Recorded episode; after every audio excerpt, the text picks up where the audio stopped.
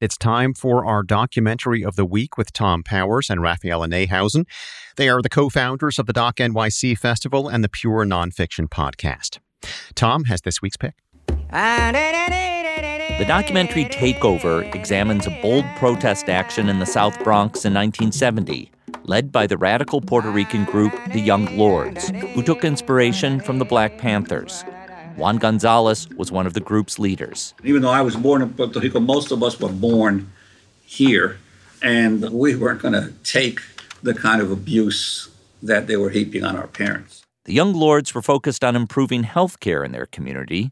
One of their members, Cleo Silvers, describes the notorious city run Lincoln Hospital in the South Bronx. You would go in for a kidney transplant or surgery on your right kidney and end up with having your left kidney removed. In July 1970, the Young Lords took over Lincoln Hospital, expelling the administrators, barricading the doors, and making demands for change. Martin Stein was a doctor on call that day. I went to the window and looked outside, and I turned around to my friend Fitz, and I said, Wake up! The revolution is here. The half hour film explores this overlooked history and how the mission to reform healthcare remains just as urgent today.